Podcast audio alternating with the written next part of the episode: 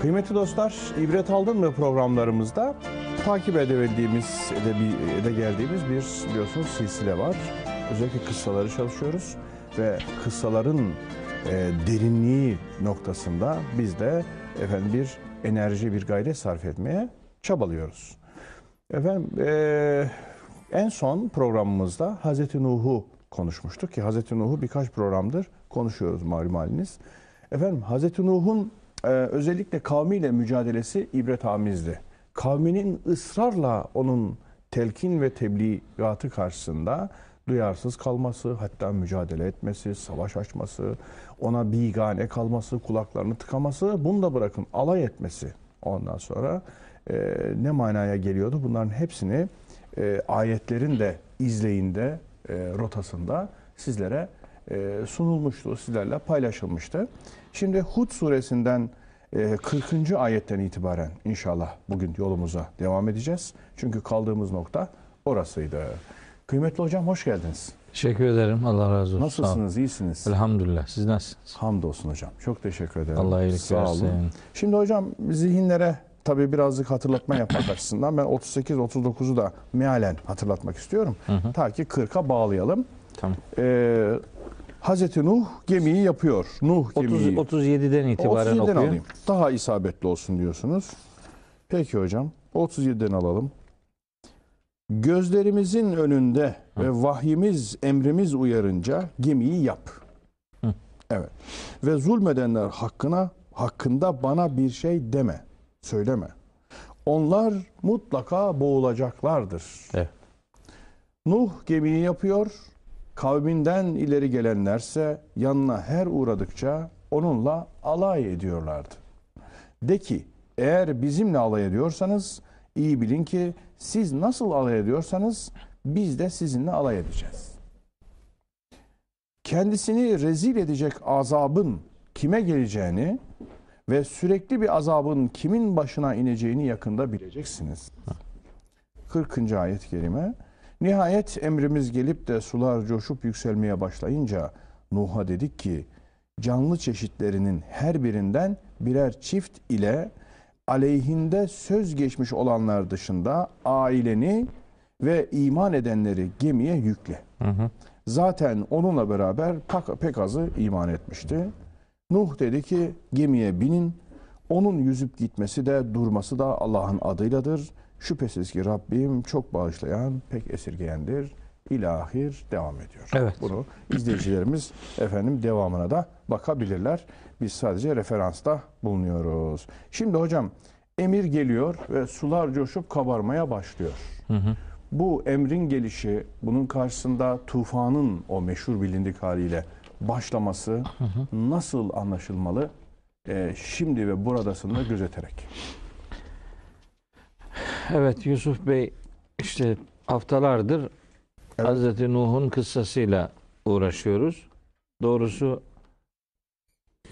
biz de yorulduk. Evet. Bu kıssa e, ile meşgul oluyoruz. Hani şurayı atlayalım, burayı atlayalım diyorum zaman zaman. Fakat yani madem ki bir kıssa konuşacağız ve madem ki kıssada Kur'an'da yer alan argümanları paylaşacağız. e, madem ki arayı başka şeylerle doldurmayacağız. O zaman hiç olmazsa Kur'an'da söylenen ne varsa onu o kıssa bünyesinde konuşmak lazım. Yani birini öbürünü makaslamaya gerek yok. Zaten kıssa makaslanarak anlatılan şeydir. Zaten Allahu Teala zaten makasladı. Tabii kesiyor, biçiyor ona Evet, göre. kıssa yani mikas, makas, kıssa aynı kökten geliyor zaten. Hı-hı. Detaylandırılarak anlatım değil bu. Makaslanarak anlatım. Bir daha biz de makas yapmayalım. Öyleyse o ayetleri hep işleyelim. Ee, bunu Nuh suresini komple işledik. 28 ayetlik. Ee, Kur'an'ın 71. suresiydi. Onu hep işledik. Tabi orada olan anlatılarla diğer surelerde olanlar motamot aynı değil. Farklı yönleri ele alınıyor. İşte mesela bu meselenin gemi boyutu bir burada var. Bir de Müminun suresinde var. Ama Müminun suresindeki çok kısa. Gemi ile ilişkili olan ayetler orada var. Orada da başka bir detay fazla yok. Burada bu Hud suresinin şimdi okuyacağımız 40. ayetinden 50. ayetine kadar ki bölüm sadece 40. ayet Müminun suresinde konu itibariyle bir daha gündeme getiriliyor ama 41. ayetten ta 49. ayete kadar burada anlatılanlar başka hiçbir surede yok. Ha. Nuh kıssası bağlamda sadece burada var. Sadece burada var. Dolayısıyla bunu konuşmak zorundayız. Hatta kardeşlerim mutlaka hatırlayacaklardır. Bundan önceki programda bu bizim 22. programımız. Evet. 21. programda o gün Hazreti Nuh'un yaptığı geminin ne anlama geldiği ile alakalı uzun uzadıya konuşmalar yapmıştık. İşte tufanın içinden kurtulmak için geminin bir araç olduğunu söylemiştik. Her tuğyanın bir tufanı olur dedik. Ama her tufanın da bir Nuh'u olur, gemisi olur. O gemi bugün neyi temsil ediyor diye bugün o tuğyan neyi karşılıyor? O günkü tuğyanın bugünkü versiyonları nelerdir? Onlar üzerinde 21. programda uzun uzadıya durduk. Evet. Şimdi o gemi üzerinden ve bir anlamda belki onun detayını biraz olsun verecek birkaç cümle var. Buyurun. Okuduğunuz 40. ayet o cümleleri işaret ediyor. Şimdi gemi yapıyor Hazreti Nuh. E, millet dalga geçiyor. Demiştik ki dalga geçtikleri konu aslında geminin yapılması değil bence. Çünkü ben geminin orada bir mucizevi bir şekilde inşa edildiği kanaatinde değilim. Yani geminin yapımında ya da geminin kendisinde bir mucizelik olmadığını düşünüyorum. Öyle olsaydı yani gökten bir gemi gelirdi. Hiç de ustaların çalışmasına gerek kalmazdı vesaire yani. E, öyle değil yani. Bayağı çalışıldı, üretildi. O, günkü gemi teknolojinin teknolojisinin gerekleri neyse muhtemelen onların hepsi kullanıldı. Adam akıllı bir gemi yapıldı. Onların alay etmesi yani tufanla alay idi yani. Böyle bir azap mazap falan yok. Böyle boş boşuna uğraşıyorsunuz falan gibi. Veya demiştik ki belki gemiyi tam sahilde değil de belki biraz daha içeride yapmıştı da yani karada gemi yapmanın ne manası var gibi öyle bir alay ortaya koymuşlardı. O alayı karşılayarak Cenab-ı Hak işte Hazreti Nuh'a dedirtmişti ki yani siz şimdi bizimle dalga geçiyorsunuz. E işte şimdi nasıl dalga geçiyorsunuz? Yakında biz de sizinle öyle dalga geçeceğiz. Ve alçaltıcı bir azabın yani dünyevi bir azabın ve insanlar üzerinde sürekli kalan bir başka azabın kime gelip konacağını yakında görecek, bilecek, anlayacaksınız diyordu. Şimdi demek ki bir gemi yapılmış ve o gemiyle alakalı şimdi bir, bir şeyler söyleniyor 40. ayette. Buyuruyor ki Rabbimiz hatta estağfirullah hatta iza cae emruna nihayet emrimiz geldiğinde şimdi bu hatta edatı bile tek başına bu bile geminin yapımında uzun zaman geçtiğini gösterir. Hatta nihayetinde işin sonunda belli ki bir süreç almış. O sürecin sonunda İzâ câe emruna emrimiz geldiğinde Şimdi Yusuf Bey hemen konunun burasında bu cae emru rabbik ifadesinin çok önemli olduğunu düşünüyorum. Hmm, Mesela eta emrullahi diye bir ifade var şeyde. tabii. Ee, Nahil suresinin birinci ayetinde eta emrullahi Allah'ın emrinin gelmesi. Bu iki ayetin yani Hud suresi 40. ayetle e, Nahil suresi 1. ayetteki ifadelerin aslında Fecir suresinin 22. ayetindeki ve ca'e rabbuke Hmm. ifadesinin tefsiri olduğunu Tefsiri düşünüyorum. oldu, Ha, enteresan. Yani Allah geldi diyor orada. evet. Fecir 22'de Evet. ve caa rabbuke Allah geldi. İşte Allah geldi ne demek yani? Allah nere geldi? Nasıl geldi? Allah'ın gelmesinden ne anlamak lazım? İşin burasında hani dedik ki Hud suresinin birinci, ikinci ayetleriyle Fussilet suresinin üçüncü ayeti Kur'an ayetlerinin birbirini tefsir ettiğini, ayetlerin mübin oluşunun hem apaçık oluşu hem birbirini açıklayıcı oluşu manasına geldiğini ifade etmiştik. Yani orada Rab geldi derken Rabbin emri geldi Heh, manasında evet. anlayacağız diyorsunuz. Bunu anlamak durumundayız. Yoksa burada da başka bir ifade kullanılabilirdi. Anlıyoruz ki bu cae emruna ya da eta emrullahi ifadesi Allah geldi ifadesinin de bir anlamda tefsiridir. Bunu böyle anladığımız zaman öbür ayeti de rahat kavrama noktasında bir e, şeyimiz, esnek bakışımız olur. Şimdi Şimdi Allah'ın zatı Rabbin zatıyla gelmesi diye bir şey mevzu bahis E, olmayacağına olmaz. göre emri gelmiştir. Hı. Bir padişahın da mektubu geldiğinde bizzat kendisi gelmiş gibidir aslında bir anlamda. evet, öyle demektir. Tabii. Ee, şimdi Allah'ın emrinin gelmesi de bu defa onun da bir tefsire ihtiyacı var. Ne demek evet. Yani Allah'ın ne nasıl bir emri geldi? Ee, Allah'ın emrinin gelmesi de aynı zamanda Allah'ın azap kararının gelmesi manasına geliyor. Çünkü hem Nahl suresi 1. ayette hem bu ayetin devamında anlatılan şeyler bir azap seremonisidir yani a- azap. Bir de emrin gelişinin farklılaşması adına eta ve cae arasında da fark var diye tahmin ediyorum. Hiç şüphesiz. İkisinde aynı geliş tarzını ifade etmediği kanaatindeyim. Değil ama mesela işte o eta kelimesi e, o ayetin devamından da anlaşılacağı gibi yani yakında gelecek manası verebilir. Fela testaciluhu.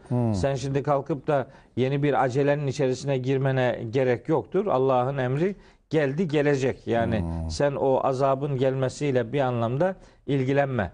Başka bir ayette Meryem suresinde fela testacillehum diyor. Sen onlarla ilgili bir acelenin tarafı olma diye e, işin arasında bir nüans elbette var. var. Peki. İşte emrin gelmesi demek yani azabın gelmesi demek. O onu anlıyoruz biz. Evet. Ha, şimdi peki ne oldu? Yani gelen ne? Azap gelen. Nasıl, ne oldu da Allah'ın artık emri gelmiş oldu? Onu da başka ayetlerden öğreniyoruz. Burada yok o. Hani burada olan şu. Hatta idâ câ emruna hani sonunda bizim emrimiz hani azap kararımız geldi. Evet. Ve fara et tennuru Evet. işte tennur tutuştu kaynadı işte sular fışkırdı diye sizin okuduğunuz meal öyle e, vermiş. Halbuki Sular coşup yükselmeye başlayınca demiş burada. e, işte fare et tennuru öyle anlamış. Yani öyle anlayınca da bu yüzde yüz yanlış bir anlamak değil. Yani do öyle de anlaşılabilir. Fakat maksat sadece o manayı vermek olsaydı bunun için kullanılacak başka kelimeler vardı. Tabii. Yani fare kelimesi ve ettennur kelimeleri sadece burada bir de Müminun suresinde geçiyor. Başka yerlerde yok. Bu gemiyle alakalı kullanılıyor. Bunu yağmurla ilişkilendirmeye gerek yok. Bu belli ki gemiyle alakalı bir şey bu.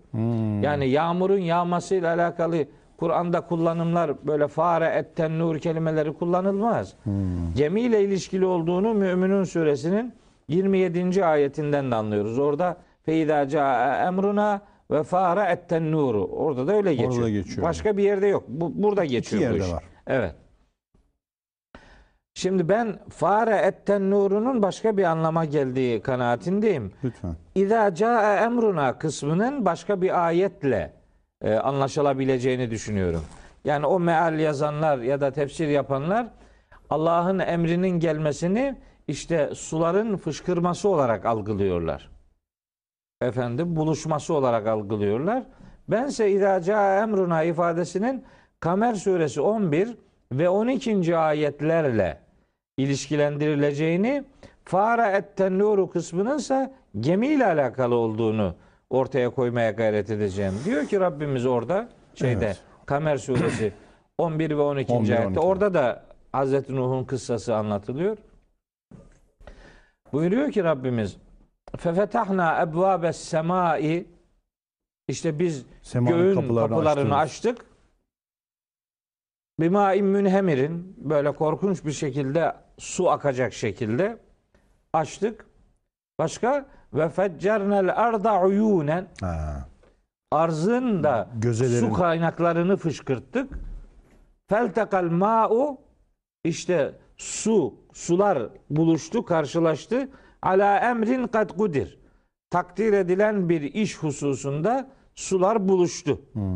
Dolayısıyla işte bu tufan denen şey o Kamer suresinin 11, 11 ve 12. 12. ayetinde dile getirilen husustur.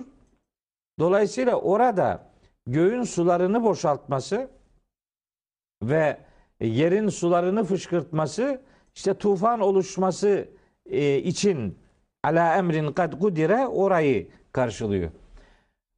Halbuki Hazreti Nuh Nuh suresinde okumuştuk o ayetleri demişti ki Fekultüstağfiru rabbeküm İnnehu kana gaffara. Rabbinize istiğfar edin. O çok bağışlayandır. Yursilis sema aleyküm midrara. Allah size gökten göğü böyle su olup size gönderir diyor. Ama o bir rahmet olsun diye bir e, Allahu Teala'nın bereket imkanlarını Tabii. insanlara sunması bağlamında bir talep Tabii. idi ya da bir bildirim idi. Bir de mesajını e, kavmine ikna edici bir tarzda anlatmak adına bunu söylüyordu. Evet, Değişik delilleri kullanıyordu. aynen öyle. Kainat kitabından ayetler sunuyordu demiştik. Belli ki o toplumun böyle suyla ilgili bir sıkıntısı da vardı yani. Yani bir kıtlık mıtlık çocukla ilgili sıkıntısı vardı. Çünkü orada öyle anlatıyordu. Çocuklar imdürküm verir. bir emvalin ve benine diyordu. Yani Allah size mallar verir, çocuklar verir. Belli ki çocukla alakalı da sıkıntısı vardı toplumun. Onların hepsini karşılayacak bir e, talep ortaya koydu To- toplumu o tebliğe doğru cevap versin, olumlu cevap versin diye. Yani Allahu Teala aslında o talebi de belki bir anlamda diye getirecek şekilde siz siz size lazım olan suyu Allah'ın emirlerine, prensiplerine itibar ederek karınca kaderince ne kadar olması isteniyorsa o kadarı gelsin diye bir tebliğ itibarı göstermediniz. Tebliğe itibar göstermediniz. Su bekliyordunuz ama sizin istediğiniz gibi gelmez bu.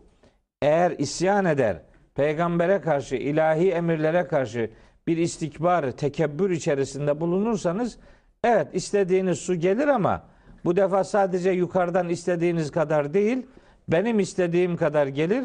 Sadece yukarıdan da değil, aşağıdan da fışkırır. Ortalık karma karışık olur. Tufandı, felaketti, kasırgaydı, alır sizi götürür. Yani orada onların beklentilerini tersine çevirecek bir mukabelenin olduğunu düşünüyorum. Böyle bir tufanla.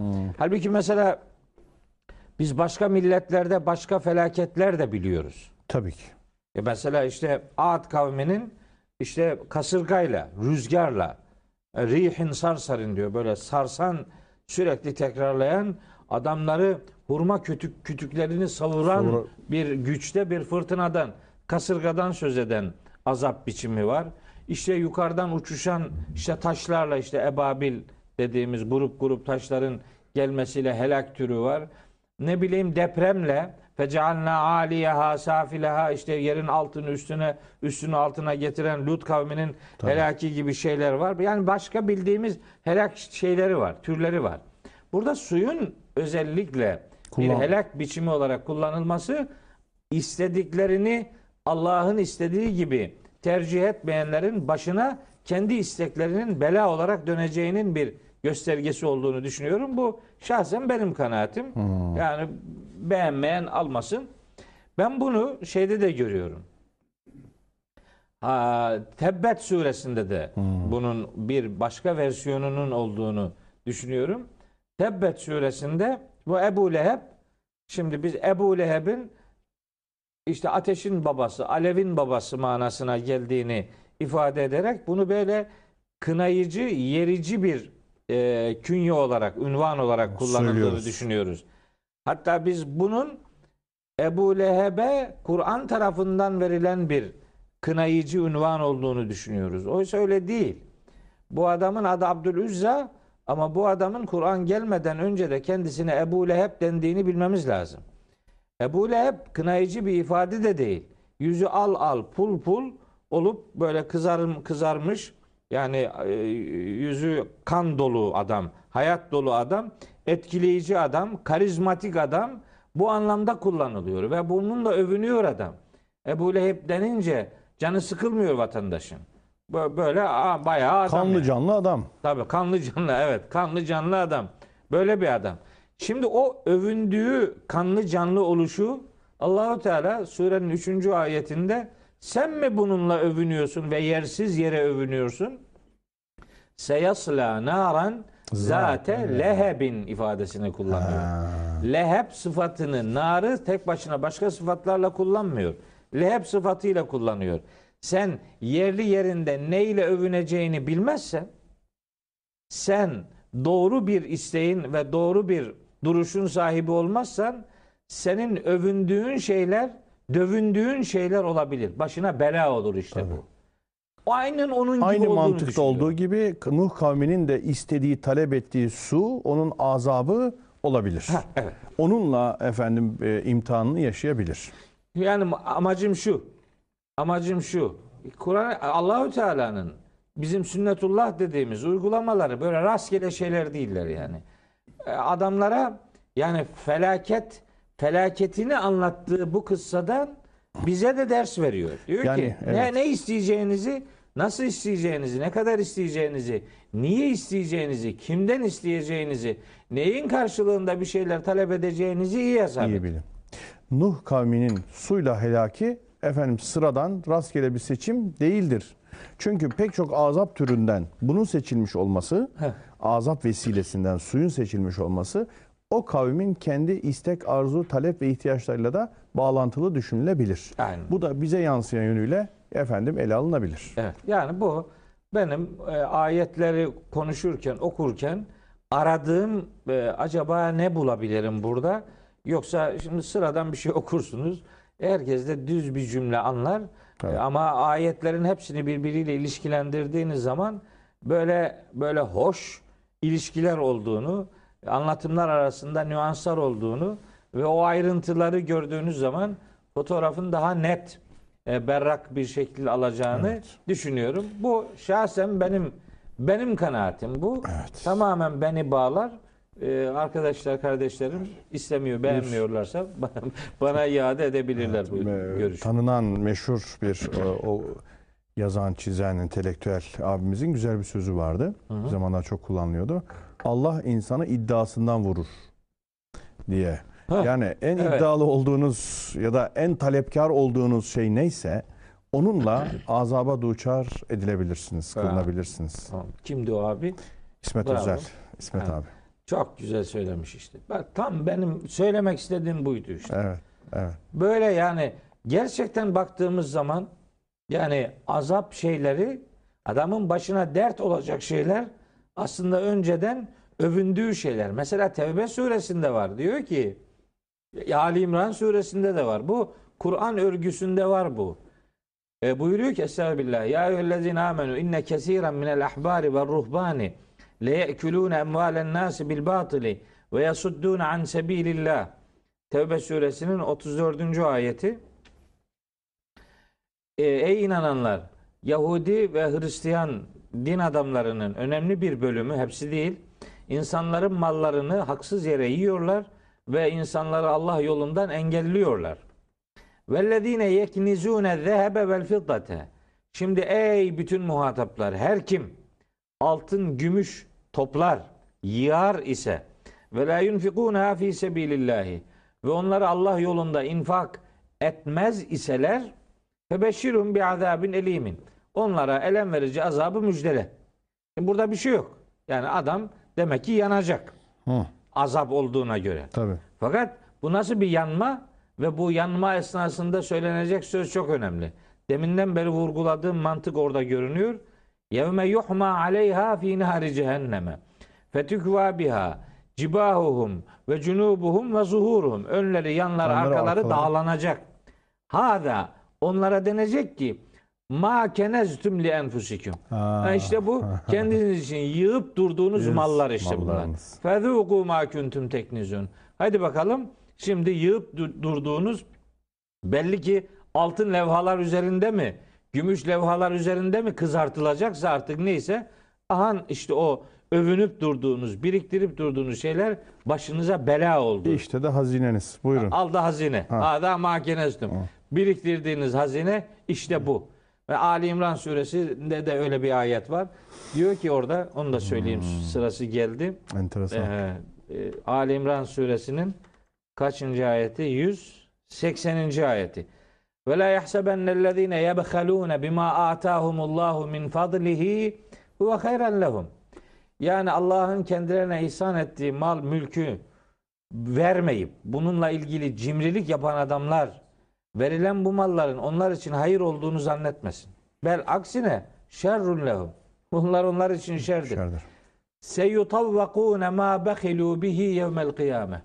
Kıyamet sabahı o dünyada cimrilik edip durdukları şeyler yılan olup boyunlarına dolanacaktır diyor. İşte o gün biriktirdi ne biriktirdiysen başına bela olacaktır öbür alemde diyor.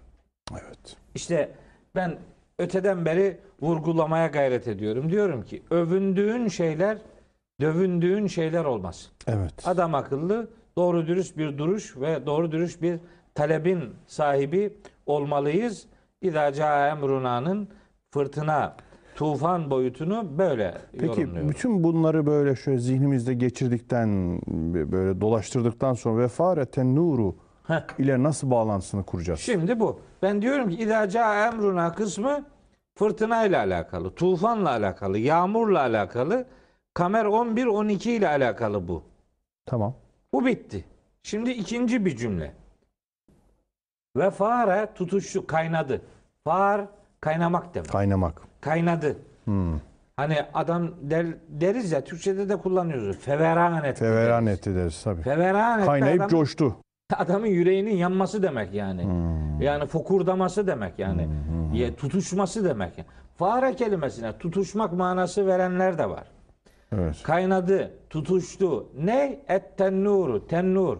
Tennur tandır manasına geliyor. Evet. Yani buradan hareketle merhum Elmalılı bu geminin böyle sıradan bir tekne, taka olmadığını ve günün teknolojilerinin de bizatihi kullanmış olduğu bir buharlı gemi olabildiğini söylüyor. Buhar kazanının kaynaması Evet, kazanın manasında. kaynaması demek. Fareten nuru öyle yorumluyor. Öyle yorumluyor. Enteresan. Bana da çok cazip geliyor. Çünkü Kamer suresinde bu geminin malzemeleriyle alakalı elvah ve düsür kelimeleri kullanılıyor. Yani madeni levhalar ve madeni çivilerden söz ediyor. Dolayısıyla biz bu kıssayı konuşmaya başladığımız zaman hatırlayacaksınız Yusuf Bey ben demiştim ki yani insanlar Adem Hazreti Adem'den sonra Hazreti Adem ile Hazreti Nuh'un arasında çok yakın bir zaman aralığı olduğunu söylüyorlar. Ben şahsen o kanaatte değilim. Kur'an-ı Kerim'de Hazreti Adem'den sonra arada İdris'ten de söz ediyor ama çok az. Biz onu kıssaların konusu edemedik. Çünkü yok bilgi. Böyle yalan konuşmanın içini kendimiz dolduracak malzeme üretmenin bir alemi yok. Kur'an'ı anlatalım istedik. Hazreti Adem'den sonra Hazreti Nuh'un gelmesi bunların ikisinin birbirine yakın yaşadığı manasına gelmez. Çünkü biz dedik ki Kur'an söyledi ki peygamberler Kur'an'da kıssası anlatılanlardan ibaret değil. Tabii. Başka peygamberler de var. Öyleyse Hazreti Adem ile Hazreti Nuh'un arasında sanıldığı gibi çok kısa bir zamanın geçmiş olması gerekmiyor. Çok uzun zamanların geçmiş olması lazım. Daha daha çarpıcı e, sözlerim var.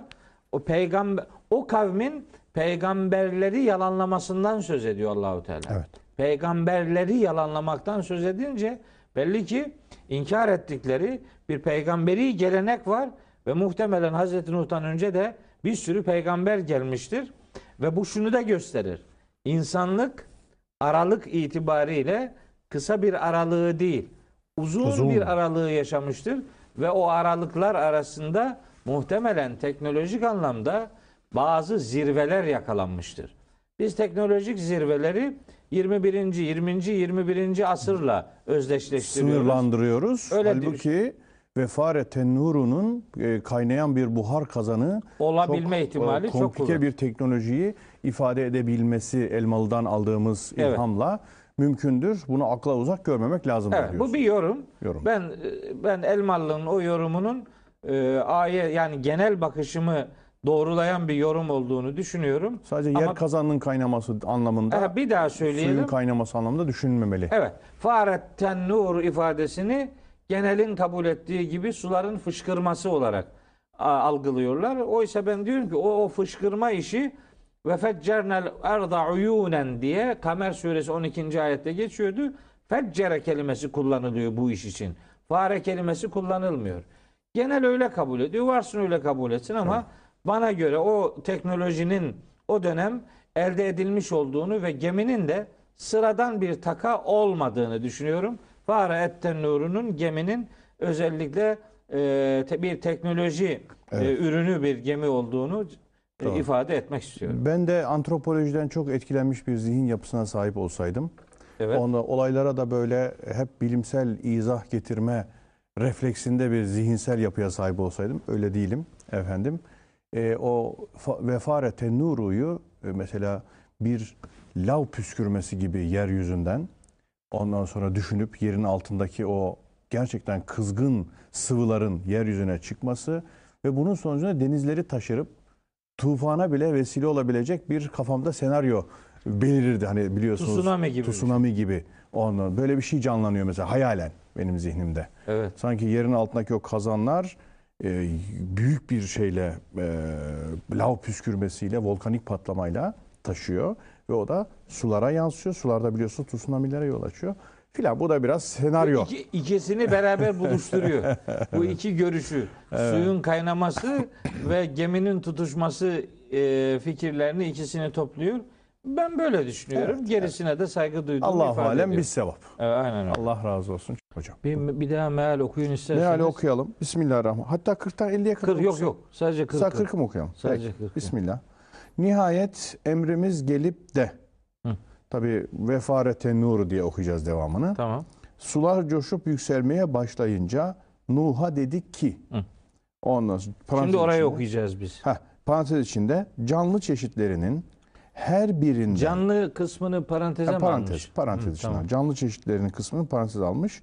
Her birinden birer çift ile yine parantez içinde boğulacağına dair aleyhinde söz geçmiş olanlar dışında aileni ve iman edenleri gemiye yükle. Zaten onunla beraber pek azı iman etmişti. Evet. Evet. Buyurun. Şimdi bu meallerde e, Yusuf Bey Evet. parantez bazen çok işe yarıyor. Evet. Bazen de hiç işe yaramıyor. Evet. Şimdi yani açıklayıcı olsun diye bir şey söylüyorsunuz. Siz diyorsunuz ki bu böyle olması lazım yani açıklayıcı daha iyi anlaşılıyor falan diye. Hı hı. İyi de yani şimdi orada canlı diye tercümenin içerisine parantez içerisinde o kelimeyi koyuyoruz. Bunu şunun için yapıyorlar. Hı hı. Ee, yani geminin içerisine her türden mesela evcil hayvanlar. Evet. İşte tavuktu, ne bileyim, Deveydi, kazdı, kazdı. deveydi. Yani insanların o gün oralarda kullandığı hayvanlar filan. Sadece ondan ibaret görüyorlar. Halbuki Kur'an-ı Kerim'de işte bu kelime zevceyni isneyni. Evet. Şimdi bakın bu kelime şeyde geçiyor. Zariyat suresinde. Ve min külli şeyin halakna zevceyni. Hmm. Biz her şeyden ikişer çift yarattık diyor. Her şeyden yarattık diyor ama. Mesela Yasin'de geçiyor. 36. ayet. Subhanellezi halakal ezvace külleha. Bütün çiftleri Allah yaratmıştır. Evet. Zuhruf suresinde 13. ayette geçiyor. Aynı ifade.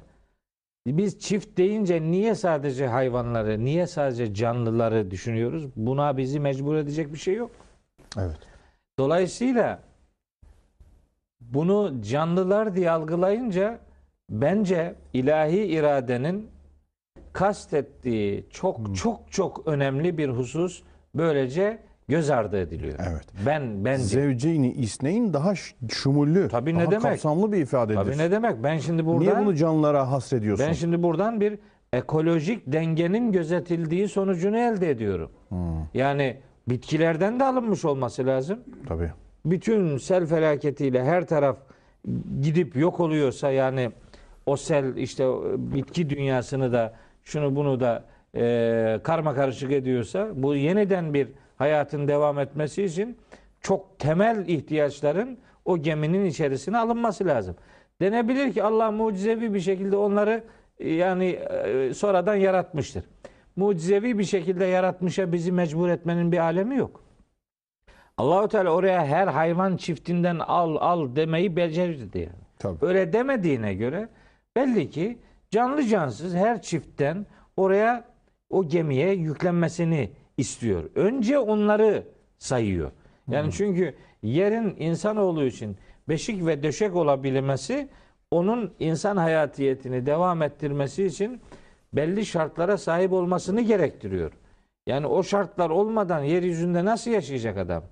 Bir bitkiler yoksa, gıda yoksa, topraktan bir şey elde edilemiyorsa, hayvan çeşitleri yoksa, yani et gıda, etten e, kaynaklanan gıdalar, topraktan kaynaklanan gıdalar eğer ortalıkta yoksa insanların kurtarılmasının da bir alemi yok. Onun için zevceyni isneyni ifadesinin o yörede ben tabi Hazreti Nuh tufanının evrensel olmadığına da inananlardanım. İşte Yöresel olduğuna inanıyorum. O da bir sual uyandırıyor. Şimdi yöreselse yani zaten bitkiler bu yörede o yoksa öbür tarafta bulunacak. Yani hayvanlar başka yerde bulunacak. Şimdi hayvanlardan ya da bitkilerden çifter almanın manası ne o zaman? Başka yerlerde de bu geminin oradan başka yerlere gittiğini biz bilmiyoruz. Hmm. Ben o geminin sadece insanları, inananları o felaketten orada kurtardığına, Kurtardığına inanıyorum. inanıyoruz. Yani oradan kalktı da gemi başka yerlere Tabii. e, gitti, başka bir mekana gitti filan. Ona dair elimizde bir e, veri Bir şey yok. yok. Gerçi şeyde 41. ayette diyor Bis- Bismillahi mecraha ve mursaha. Yani hareket etmesi de demir atması da Allah'ın ismiyledir. Yani Allah'ın Bir dağ ismi kanunuyladır. falan geçiyor mu hocam? Ne? Ca- dağ ismi falanca dağ. Cudi diye duruyor ama Evet. o tabi dağdır, yöredir, neresidir onu Onu biz bilemiyoruz. bilmiyoruz. Evet onu soracak. Dolayısıyla yani bunun başka yerlere gittiği ve oralarda başka ora eğer başka yere gittiyse o zaman başka buradan hayvanlar almasına da gerek yoktu yani. O gittiği yerde vardır muhtemelen. Evet. Evet. Dolayısıyla ben Acaba hani sadece e, kadın erkek çifti manasında mı? yok öyle değil çünkü insanla alakalı kısmı Başka- geliyor. Geliyor ayrıca geliyor. Geliyor. Bu bu diğer yani bitki ve hayvan türleriyle alakalı normal hayatı devam ettirecek şekilde nelere ihtiyacı varsa insanoğlunun o yörede onların o gemiye alındığını düşünüyorum. Yoksa her hayvan türünden alındı şimdi bir defa her hayvan türü de diyemeyiz. Niye? Tabii ki. Deniz hayvanları yok mesela. Yok. Kara Onlar almaya gerek yok. hepsini nasıl alacaksın? Kara hayvanların hepsini nereden bulup getirecek? Nereden bulup- Denebilir ki işte o zaman henüz yaratılmamıştır. O bir bir şey asparagas yani o ondan bir şey çıkmaz. Yani kutup ayılarını nereden buldu Nereden getirdi buldu? oraya filan denir mesela. Tabii. Veya başka zebralar bilmem zürafalar şunlar bunlar. Buna gerek yok yani işi öyle zorlamaya gerek yok. Yörede o yörede Ne varsa. Başka tarafta insanın olup olmadığını da bilmiyoruz. Yani tabi geleneksel algıda deniyor ki yani Hazreti Adem'le Hazreti Nuh'u birbirine yakın kabul ettikleri için başka taraflarda zaten insan yoktu. Dolayısıyla hani biz diyoruz ki başka taraflardaki insanlar niye bu helak ile cezalandırılsınlar? Onu öyle cevaplıyorlar. Yani başka tarafta zaten adam yoktu. Çünkü Dolayısıyla Adem'le Nuh Hazreti Nuh peygamber ikinci arasını Adem'dir meselesi. Evet öyle oluyor. Hemen yakın görüyorlar. Bütün bunlara gerek olmadığını düşünüyorum. Yöresel kabul edilebilir. Hiçbir sıkıntısı yok. Dolayısıyla e, çiftlerden, bitkisel çiftler olabilir, hayvan çiftleri olabilir. Onlar da normal hayatı devam ettirebilme noktasında ne kadar lazımsa o lazım olanlar kadarının gemiye alındığını, başka türlü o gemiye nasıl bir gemi yani buna her türlü hayvandan alınacaksa bugünkü transatlantiklerden daha büyük bir şey Daha büyük olması bir şey lazım. İnsan olarak gemiye ada- az adamın bindiğini de biliyoruz.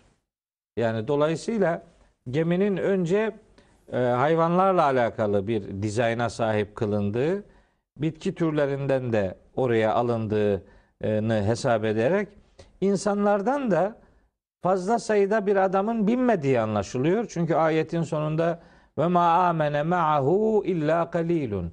Yani onunla beraber iman etmiş olanların sayısı öyle çok da fazla değil. Azdı diyor az. Allahu Teala. Zaten demişti daha önceki programlarımızda ifade etmiştik.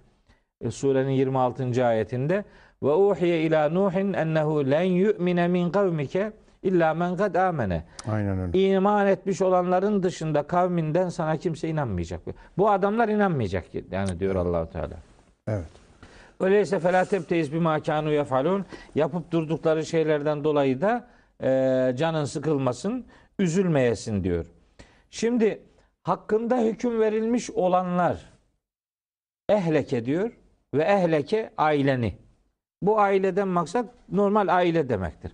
Kur'an-ı Kerim'de ehil kelimesi her geçtiği yerde insanın biyolojik yakınları manasında kullanılmaz.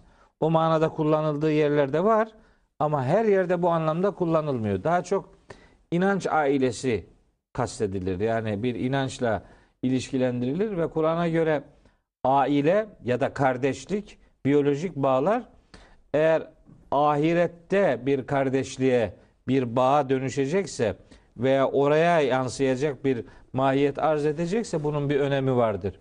Yoksa Yani müminine ihvetün. Hani mü, İnnemel iman, ihvetün. ihvetün meselesi. Mümin olacak ki ancak o kardeşliğin bir anlamı olsun, bu biyolojik bağın bir anlamı olsun. İnanç ailesi bağlamında daha çok kullanılıyor Kur'an-ı Kerim'de ehil kelimesi. Ama her yerde o anlamda kullanılmıyor. İşte burada mesela ehleki aileden kas, kasıt. Sen aileni de buraya doldur.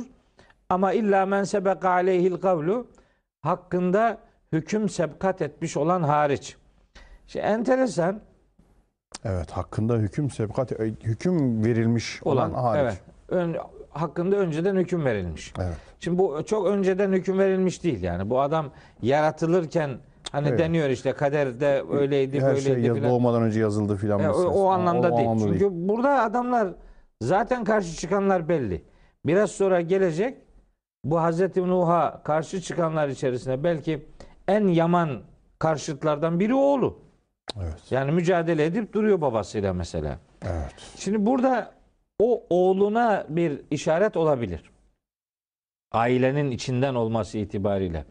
Fakat biz biliyoruz ki şeyden biliyoruz. O da buralarda geçmiyor.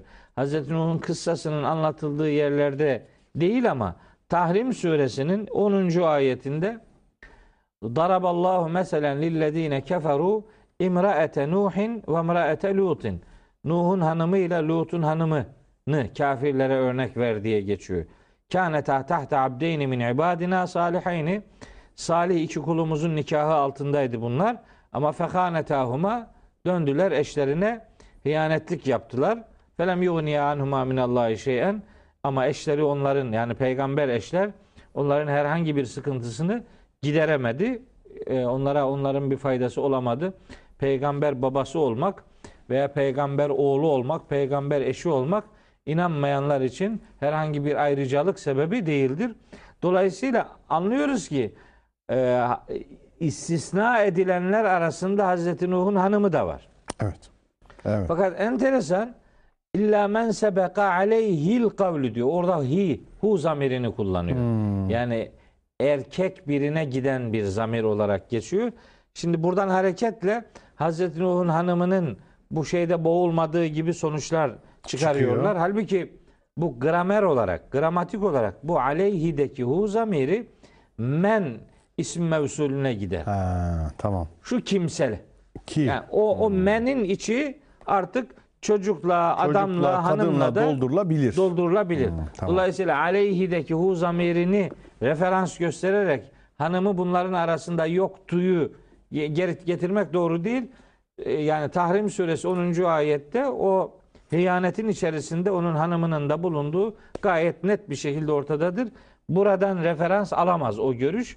Buradaki hu zamiri kişiyi değil men ismi mevsulünü nitelendirmektedir. Onu Daha geniş Özellikle- mülahaza edilmelidir. Yoksa Evet. sadece bir erkeğe raci düşünülmemelidir. Oradaki hu zamiri. Evet yani aile sadece ailesinden söz ettiği için yani biliniyor ki oğlu karşı geldi. Başka yani başka bilmiyoruz. Buralarda anlatılmıyor başkalarıyla. Başka yerde anlatıyor. Evet kafir yöneticilerle tartışılıyor, konuşuluyor filan bilmem ne onlar var ama ailenin içiyle alakalı başka bir detay yok.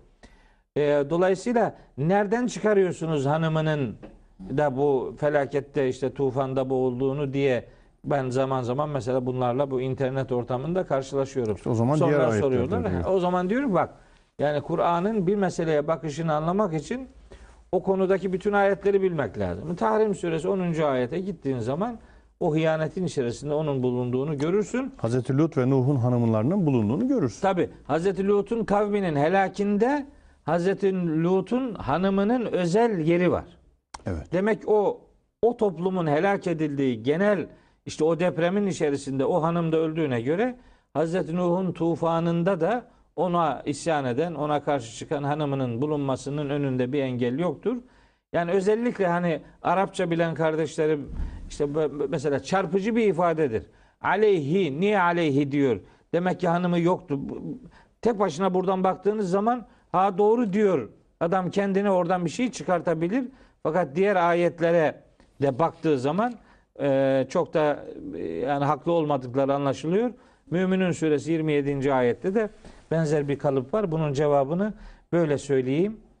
Evet. Sonra diyor ki e, ayetin sonunda ve ma amene ma'ahu illa qalilun. Çok azı iman etmişti. Ha, şimdi buradan başka bir Kur'ani gerçeğe e, gönderme yapabiliriz.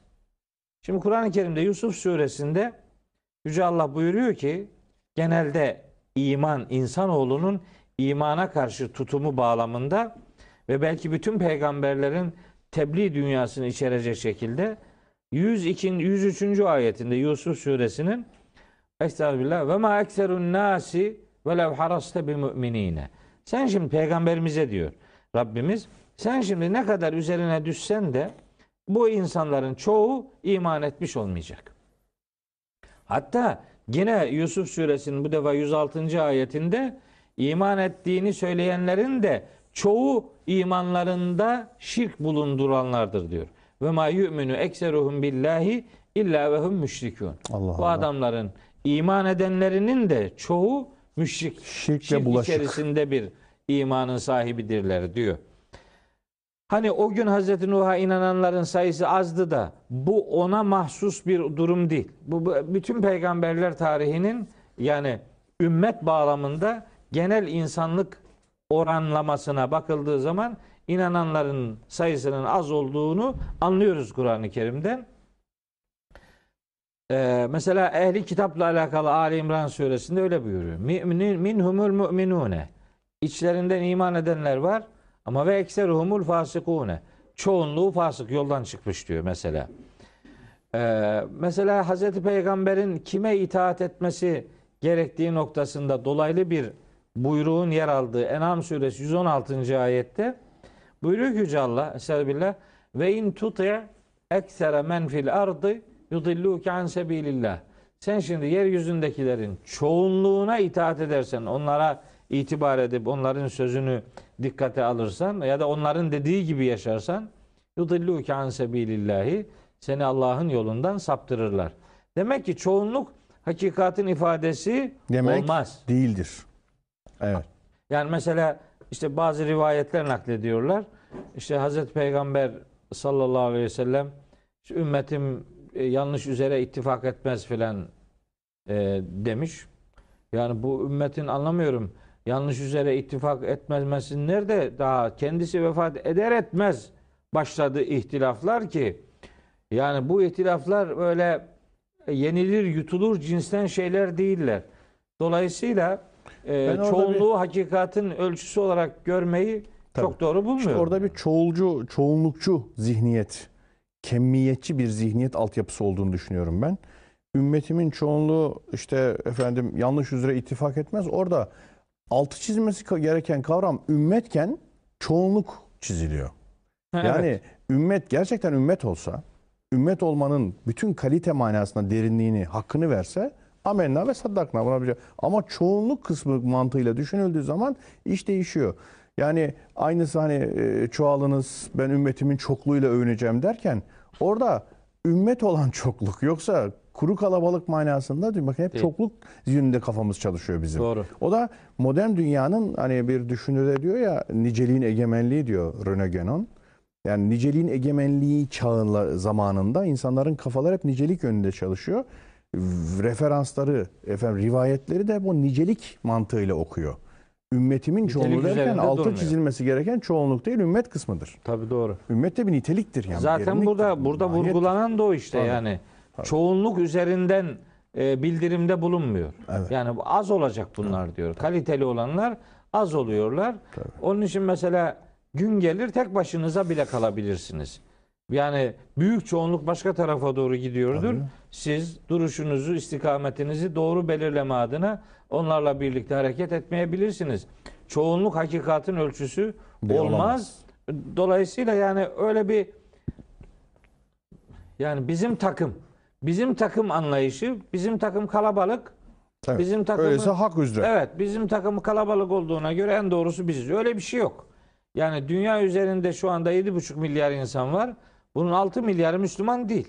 İşte eğer çoğunluk hakikatin ölçüsüyse o 6 milyar neredeyse hakikat odur demek. Olmaz böyle bir şey. Evet, evet. Peygamberi sisteme aykırı bu. Tabii. Hiçbir peygamber kendi toplumunun çoğunluğunun içinde değildi yani.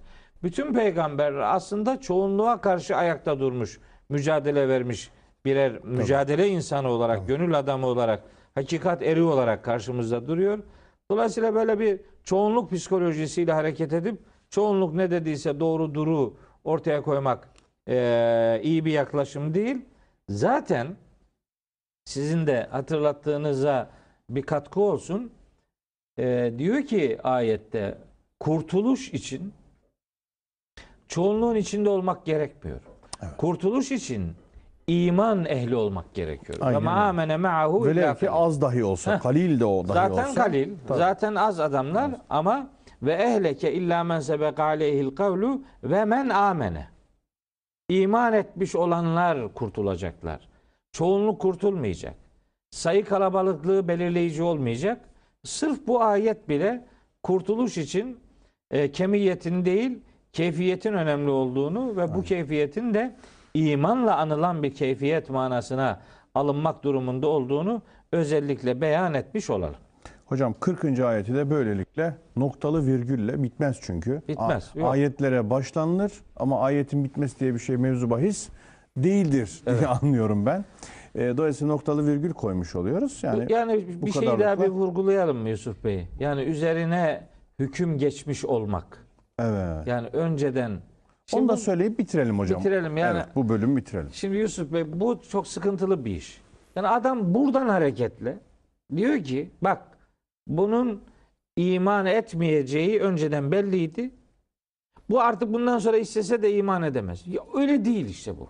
Evet. Yani öyle bakmamak lazım. Ben şimdi ben sadece o konuda bile konuşacak olsak şimdi onlarca ayet Onlarca- okuyabilirim. Tabii. Yani mesela yani çok çok kısaca bir tane bir İşte tane söyleyeyim. Şakî mi olacağı, Said mi olacağı Evet, zaten işte kaderinde ev- evveline yazılıydı. O çok iradeyi, insanın varlığını ve iradesini selbeden, Aynen ortadan kaldıran e, bir telakki, bir anlayış. Aynen öyle. Yani bu iman etmemiş olmak sebep değil. İman etmemiş olmak sonuç. Evet. Adam küfürden yana tavır koyuyor. Allah da onun kalbini mühürlüyor. Kalbini mühürlemiş olmasına rağmen burada da gelecek 41. ayette. Yusuf Bey diyor ki binin işte gemiye.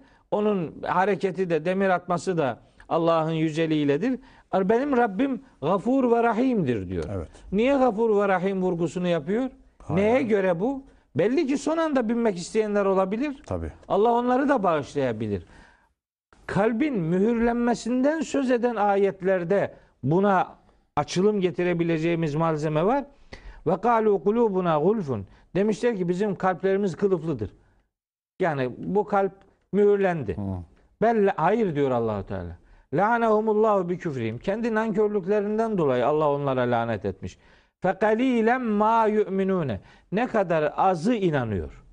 Hala daha inanabilme ihtimali olanların önü kapalı değil. Tabii. Mühür adamın imanını yok etmiyor. İman isteğini yok etmiyor. Ölene kadar bu kapı açıktır. Nisa suresinin işte 155. ayetinde de öyle diyor.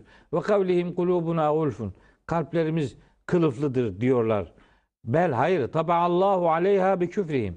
Nankörlüklerinden dolayı Allah onların kalplerini mühürledi. Fela yu'minune illa kalila. Gene de azı inanıyor.